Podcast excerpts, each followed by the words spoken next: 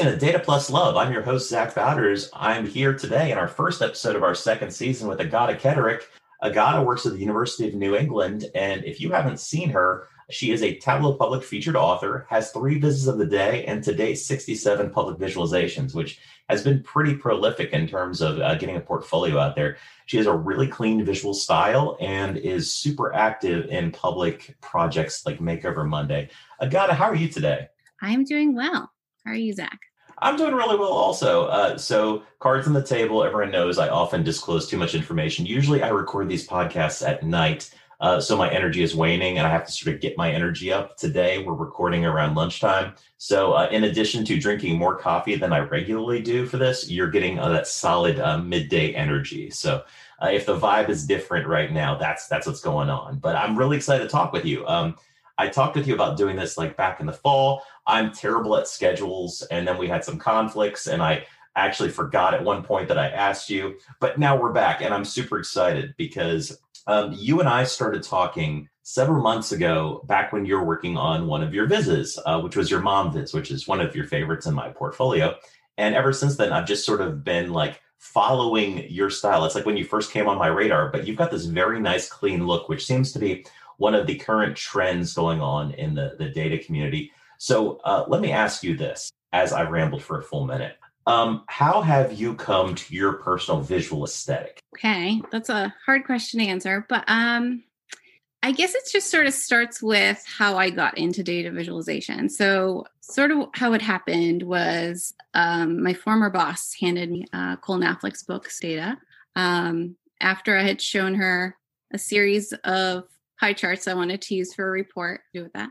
Um, and I read the book and I loved it. And I think a lot of it came from Cole's style. So, you know, taking away clutter and all those sort of things that she talks about in that book. So that was kind of how it started, I guess. Um, and then I guess I just love the clean visualization. So I'm a big fan of Judit Bekker's work. Definitely have learned a lot from her have been working on adding white space on my visualizations as well. Kind of when I scroll down to the bottom, I see there's less white space in the past. Um, so definitely been adding. Yeah, I guess that's how I've gone. I mean, that makes a lot of sense. Um, I work at JLL, and one of our aesthetics that we talk about when we're creating our internal vises is we do talk about white space as emphasized. You know, use of white space draws more attention to your data. The more dense you become with how much data you pack in a page, you may feel like you're increasing value, but actually you might be creating so much of a cognitive overload that people see nothing. So by sort of distilling things down to the things that are most important and then, you know, using appropriate colors or shapes or charts to, you know, leveraging those pre-attentive attributes to bring the attention to those things, uh, you get the biggest bang for your buck. And you see that in your work and you sort of see, I don't know if I call it like the maturing of public work, but in the past like 18 months to two years, you've definitely seen some shifts. And part of it may be the fact that um, we primarily look at Tableau work since we sort of are Tableau public people. Um, but part of it may be that the tools are getting better. But I think another part of it is people are working through the bad habits. So, like you talk about Malcolm Gladwell and his 10,000 hours to become an expert in something. You know, you, people have to work through a lot of hours of not being amazing at something to get good at it.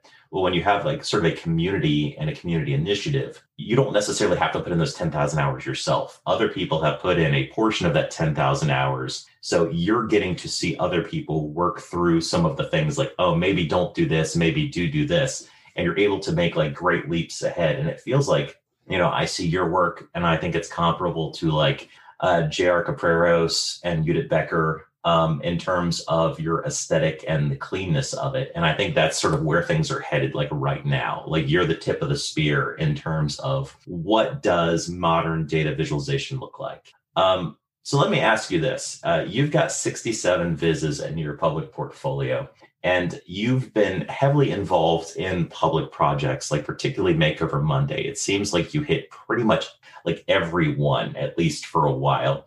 Um, what is the uh, the draw of the public project to you personally? So I I learned about Tableau Public, um, I guess a little over a year ago. So I was uh, I went to TC19 and I was coming home and I was just so excited and inspired. I made this long list of goals I had for the year. Um, on my long, long plane ride home. Um, and one of those was to, you know, I wanted to get better at data visualization. I wasn't really sure what that would look like, um, but I made this kind of vague goal. Um, and then I stumbled across Makeover Monday and I I just I didn't look at Twitter at all. I just went and submitted, um, finding out later that I should also post it on Twitter, which I kind of wasn't excited about.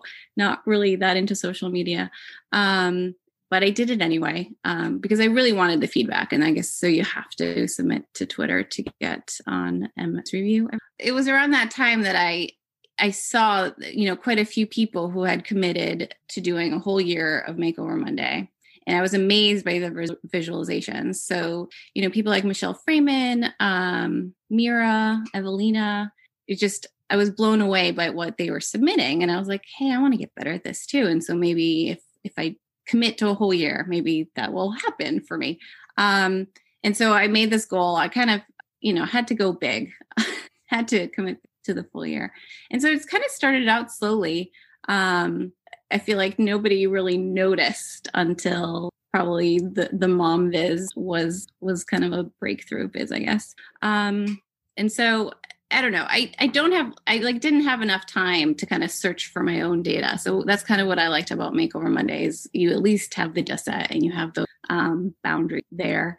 And I've just learned so much by being involved in this project and seeing what everybody else is doing. I've definitely learned, you know, just from being exposed to different styles and chart types. I've definitely learned a lot from other people. Makeover Monday is definitely a great growth opportunity, particularly if you're wanting to sort of dip your toe into putting work out publicly, because they have taken that burden off you of having to find data, which which can be one of the biggest obstacles, right? Because if you don't have data, you've got no building materials, you've got nothing to make something with. But on top of that, you've got the multiple facets, and I know I'm repeating myself the other this, but you've got the fact that if someone else puts out something and you think it's awesome, the only obstacle is you at that point because you had the same tool and you had the same data. So if they made something really cool, there's no reason you can't download the workbook, figure out how they did it, and then figure out how to do that yourself. So it's great in terms of that, but also the fact that there's so much of a sort of people surrounding it, both in terms of the leadership of Makeover Monday with like Andy and Eva and Charlie, but also all the other participants. So if you're looking to jump in, and particularly if you don't have like a sort of large data social network around you,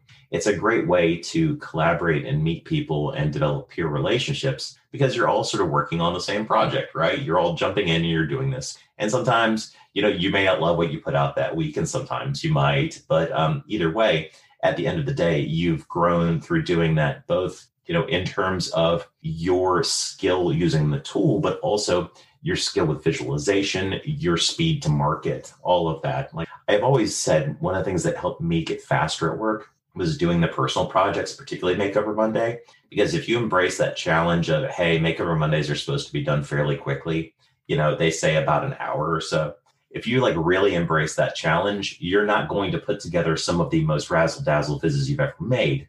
But what you may end up doing is figuring out how to cut through noise quickly or surmount specific problems more quickly, which will definitely come in handy at work when you have like one of those uh, two minute drills where, you know, executives freaking out, you need something quickly and you have to just deliver.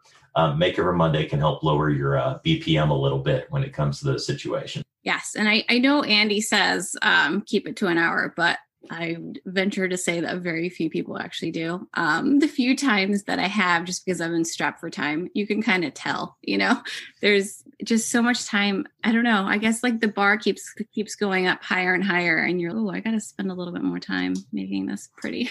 The bar definitely does shift, and I often think that when I see people consistently producing work that I feel is like, hey, you put like ten hours into this Makeover Monday that's sort of when I feel it might be time to graduate to more personal project because Makeover Monday feels like a sandbox and a growing opportunity. Um, I like to think of it, and I don't mean this in any derogatory way. It's like watching a minor league baseball team. Like everyone there was the best player in their high school team, right? And they're all there because they're hoping to go play for, I don't know, the Braves. But at the point at which they start knocking it out of the park you know, around the other minor league players. It's time to sort of voluntarily remove yourself from the minor league and step into the place where you're either participating in the more challenging projects like Workout Wednesday, which I've compared to Leg Day. Because frankly, like I, look at Workout Wednesdays and I'm like, I really don't want to do this because this is just like the hardest part of work when you're trying to figure out that problem that seems insurmountable. Or alternatively, you know, go forage, either find or cultivate your own data source and create a passion project instead.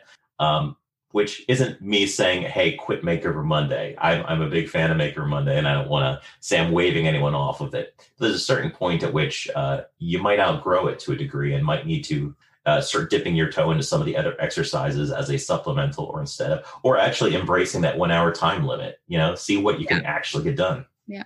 I've definitely challenged myself to an hour a few times, but I definitely try not to spend more than three on makeup. I think that's a reasonable. So let's talk about your mom viz. So I think this is where you and I first talked like back in the day. But where did the inspiration for your mom viz come from? So I, I, was, I was thinking about this one, um, and I think it kind of came from a number of different places. So I probably read the Iron Quest challenge that month. So that was kind of in the back of my head of um, having to track data. Um, I had read Dear Data in the past. I, I have that book through it time to time. Um, so you know that was somewhere in in my mind.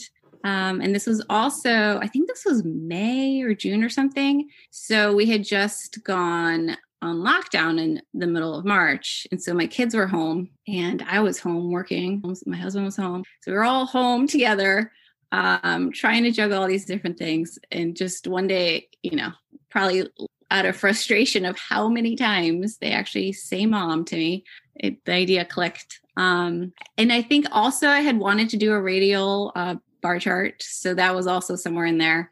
And I was like, this would actually work as a radial bar chart. So I definitely wanted to give it a try.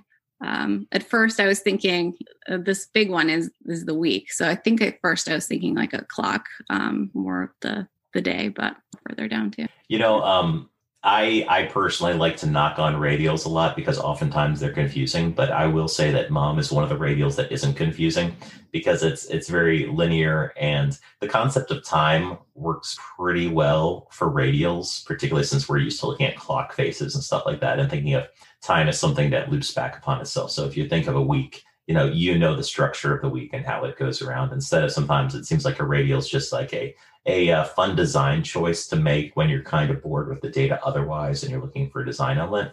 But I thought in in particular, um, this was a breaking out for you in terms of concept because so many times it's not necessarily the design choice, which your design is striking on this, but it's the angle at which you approach the data. So, I mean, this is something that certainly parents, but especially mothers, can relate to your children incessantly calling your name and thinking about, I wonder how many times my kids do yell mom in a single day. I wonder what would happen if I record that. And that's the kind of things you see in like books like Freakonomics, those studies that, you know, it's tilting the world on its side and looking at a different angle and deciding what does this look like this is a very clever way to sort of look at your relationship with your children because that's ultimately what it comes down to like uh, how much are the children interacting with me on on these days and at what times and in what volume and you can you can see like when fights occur based on the number of times mom is yelled out or times kids were up at odd hours based on when mom is said It's just a very clever way to approach a relationship uh, by distilling it down to a single word. Yeah, this was definitely fun. Um, it was it was a little stressful collecting the data because I did have to count while you know all this craziness is happening. Um, and I'm I'm sure the data is not perfect. I'm sure I missed I missed quite a few, but um, it was definitely a fun one to work on. I especially love the different patterns that came out for each kid. Um, you know, they're all different and um, my son apparently a lot more mealtime is constantly hungry um, so feed me mom please and then my daughter who stays up a little bit later than the other two i don't know it was just it was it was fun it, was a lot of fun. I mean, I enjoy it personally. I think it's very cool how you did the radials, and you actually made them like little, uh, almost like radial comet charts. Although comets often are used to like do, do and show a direction back or forth, but use it as a design element and it really makes the entire thing pop. And your color choices are really great. But you also, like we were talking about with white space before, you left plenty of room for it to breathe. So you could have easily crammed this much information into something that fit on a single screen instead of making it a more of a scrolly story. But it benefits from having that extra space. It's more of like a web page where you sort of scroll down the page. And I think um, it doles the information out in a you know a reasonable time, so you're not getting too much or too little at a time. But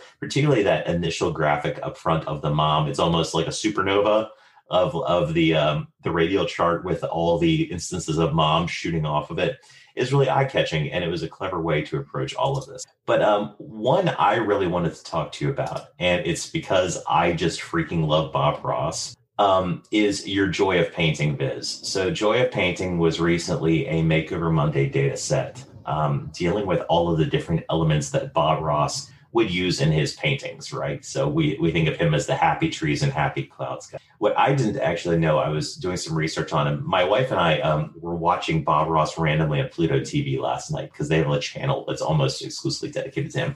Um, one thing you wouldn't have expected from Bob Ross is that he was in the Air Force for 20 years, which doesn't you know come off as like the kindly hippie painter guy. You don't think of him as hey this guy was like a sergeant in the air force. But what's fascinating beyond that is that's where he first learned to paint and first became interested in painting. There was a uso painting class that he attended one day on a base and i think in alaska and he's like wow i really like this painting thing. And who knew that this would become what he was not only known for, but he is, uh, for many people, synonymous with landscape paintings when you know, in terms of popularity.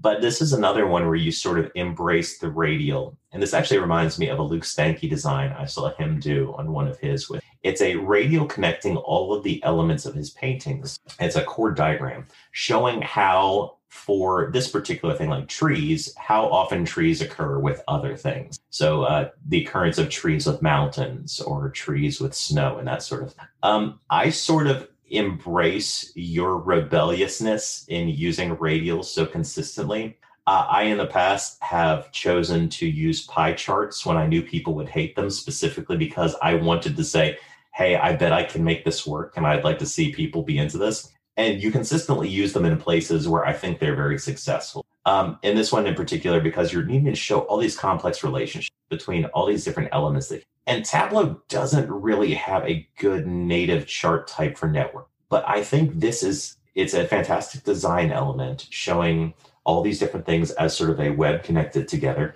Um, how did you come to choose this particular chart type and this design for this visualization? So when I read the original article, um, it talked about it focused on the relationship of what was in the painting. So if he, it was a, like a statistical analysis of if he painted a tree, how likely was it that there was also a mountain in the picture or something like that?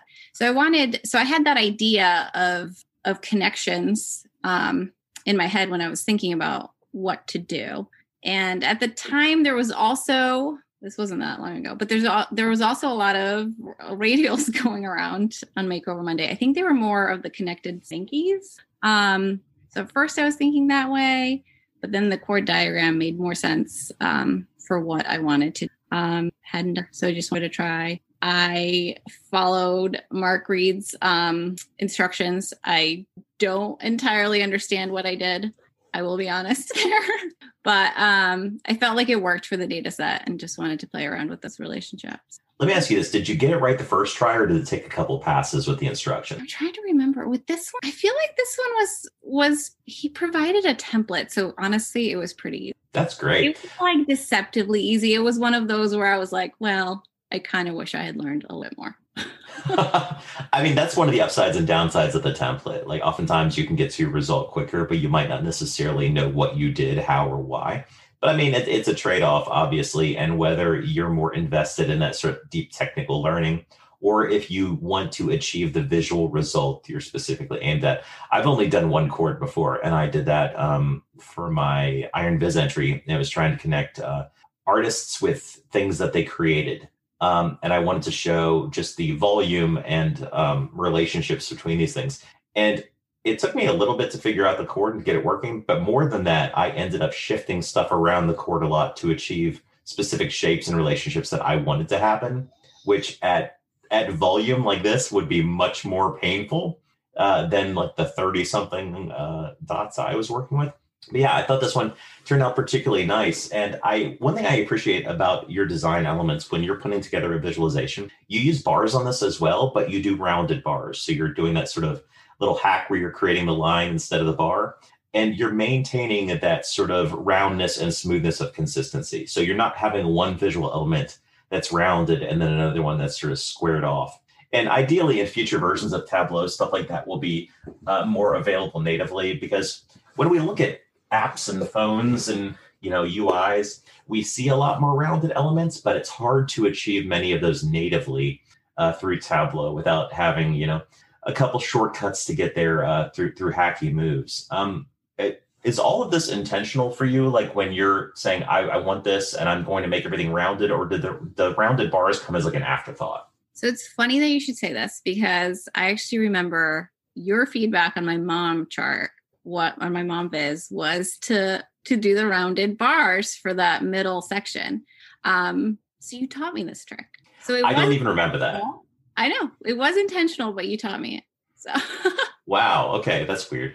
Uh, I mean, it's uh, I I didn't know it myself. I had to learn it for something I was working on. But sometimes when everything else on your page is rounded, having that one thing that in other circumstances wouldn't wouldn't stand out in any way at all can be jarring. Um, if everything was squared on your page, it would be odd to have something that was suddenly round, right?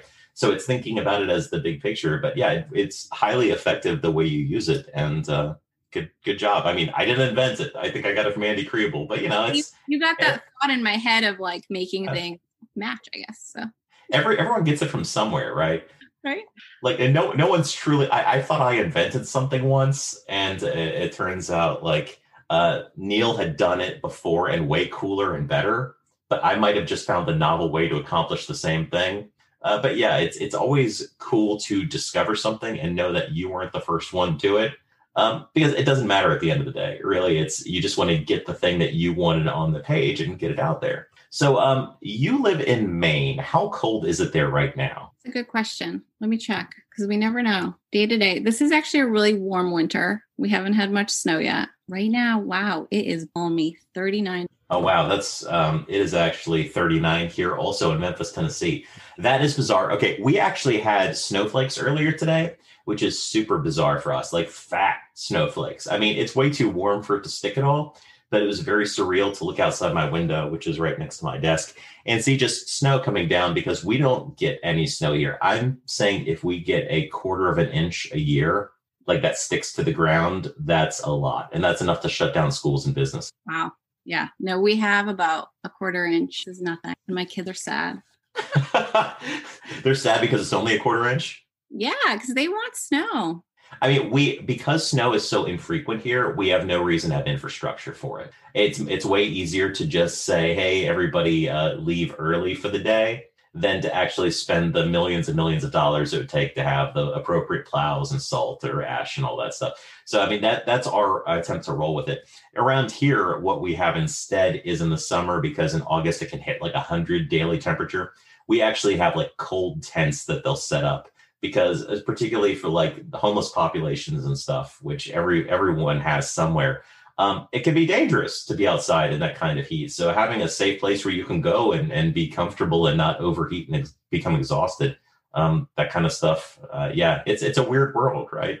Interesting. Yeah, we don't have that problem. It, it rarely gets that high here. So um, I, I use that to segue to what is probably your most viewed viz, which is your Snowfalls Extreme viz. I was actually talking with uh, Justin Davis uh, before I was coming on with you today. He's my manager at work as well. But uh, he was saying, Oh man, because I told him I'd be talking with you. And he said, She did that blue one that I love so much. Um, so tell me about Snowfall Extremes and how you came to choose this, because this is not one that was a makeover Monday. This is one where obviously you chose uh, to go find the data from the NOAA. Um, how did you come to this viz? So again, it was it was a number of um, I think it was a number of things going on. I I don't know. For some reason, I felt like I hadn't done kind of my own viz in a while. So I wanted snow was on my mind. Um, it being I did this, thinking ahead as a skier, we're always thinking about ahead about what kind of snow. Um, I had wanted to do something with maps. I actually love maps, and I feel like I haven't done that much with them. Um, so that was on my mind. Stephen Shoemaker had um, had done this this projection um, on a number of his visits. So I was kind of curious how he had done that. I actually reached out to him to ask him how he did this. Um, so I, he helped me with that part. Um, and then at the same time, all these curvy lines to maps were happening. So Christian Felix's Iron, um, Wendy had put out quite a few of those. There was one makeover Monday with a ton of these. Um, so jumping on a bandwagon of wanting to do that as well. So it kind of all came together, um, and I found this data set. So let me ask you about the curvy lines to maps. I don't know if we actually have a name for that in the data viz community yet. I know it's it's been hot, especially post Iron Viz, where Christian Felix is winning Viz had this. He wasn't the first, but obviously that's one that sort of cemented it as a current technique. How difficult was that to implement? I followed I had to do some trickery because the map is not is not like an actual map kind of thing. Yeah. So all sorts of layers happening here. Um so that part was a little tricky, but I followed um Wendy's Wendy's instruction um that she has on the Flerlage blog.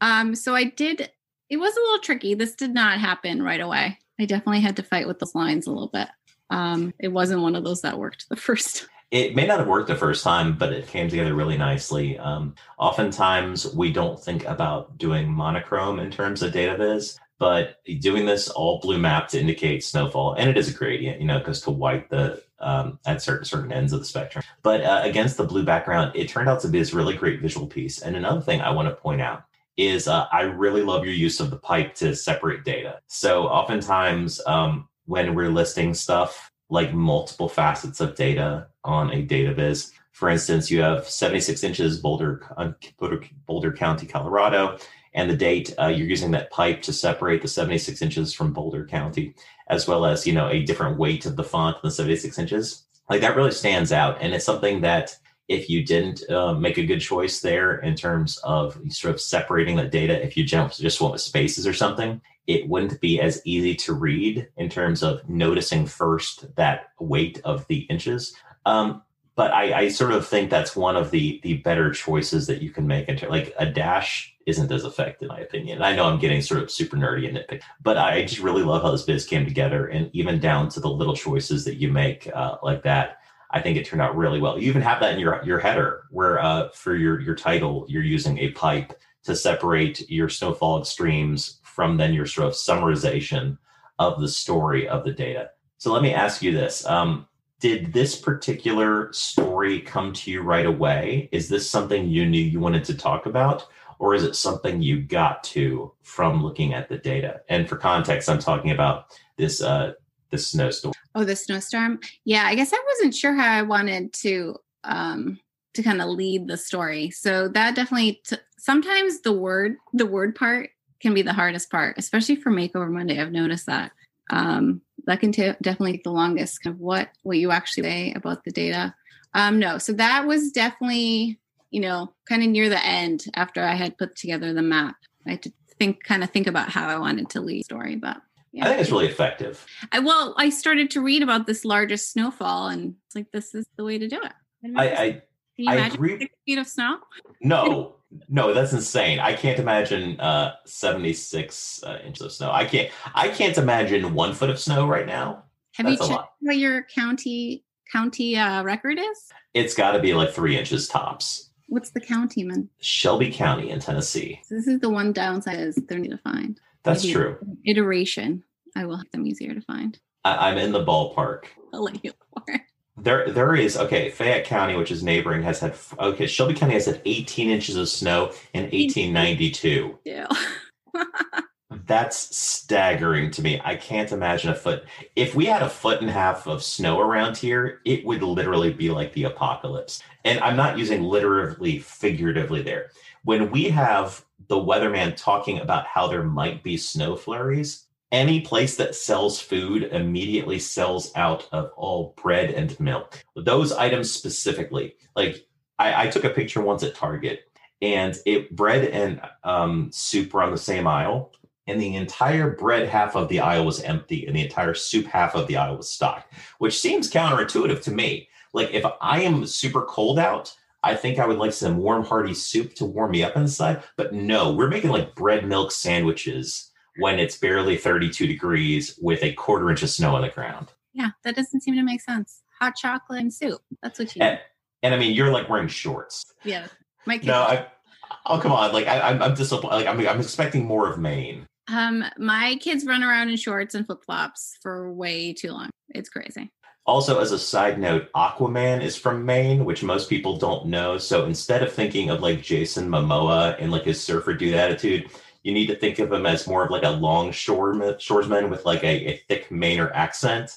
Like that's how I see Aquaman, and it's delightful. So, um, as we're wrapping up today, and I've really enjoyed our time together and talking through some of these visits with you. Um, is there anything you'd like to say to the uh, the listeners, or anyone you'd like to shout out, or anything you'd like to promote? Sure. Um, I have to give a shout out to my husband Jason. Um, about a year ago, I had to sit him down and say, "I'm I'm doing this makeover Monday thing every week, and you're going to need to help me with kids and and whatnot. Um, and he has been um, and definitely one fan. It's been great.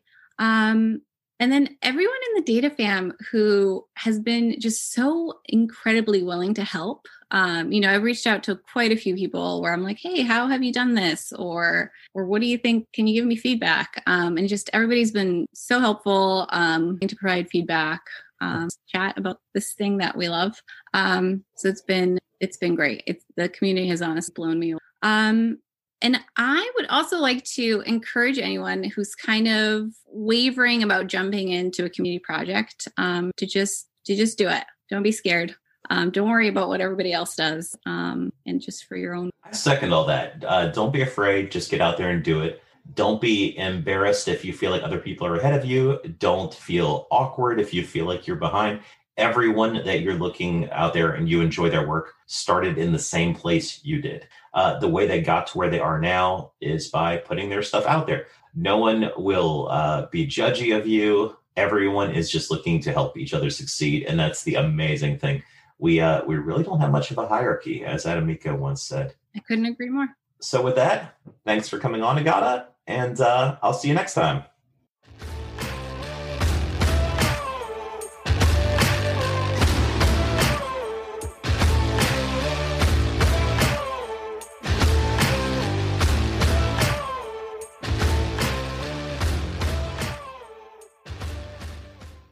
Data Plus Love is recorded and produced by Zach Bowders. Our music track is We Are Legends by Alex Stoner.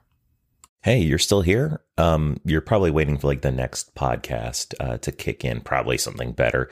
Um, thanks for hanging on. Anyway, if you're picking up what we're putting down, uh, consider buying us a cup of coffee on ko-fi.com slash D-A-T-A-P-L-U-S-L-O-V-E um, just you know drop three dollars in our tip bucket. It helps us buy better equipment.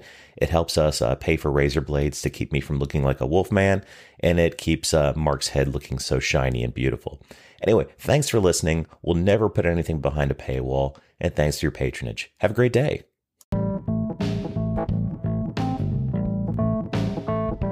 Hey, thanks for sticking around to the end. I really appreciate you listening to the Data Plus Love podcast. If you'd like to see more about what we're up to with the show, go to anchor.fm slash data plus love. Just spell it out, not a literal plus sign. Here you'll be able to see our library of episodes as well as interact with them either through polls or comments or leave a voicemail message that I'll put on an episode. You can interact with me personally by joining me on Twitter. I'm at Zach Bowders, not hard to hunt down. And if you like what you're hearing, consider leaving a tip for us or signing up for a small monthly donation at our ko-fi.com slash data plus love. Buying a cup of coffee for the show is just $3, and get more if you choose, or sign up to give that $3 or more monthly. Either way, I really appreciate it. Lastly, if you'd like to see more of my public data viz work, check me out on Tableau Public. So go to public.tableau.com and search for Zach Bowders. I'm the only one. You won't have trouble finding me. I promise. So thanks again for hanging on to the end of the show. I really appreciate all of your listens. And until next time, this has been Zach Bowders for the Data Plus Love Network.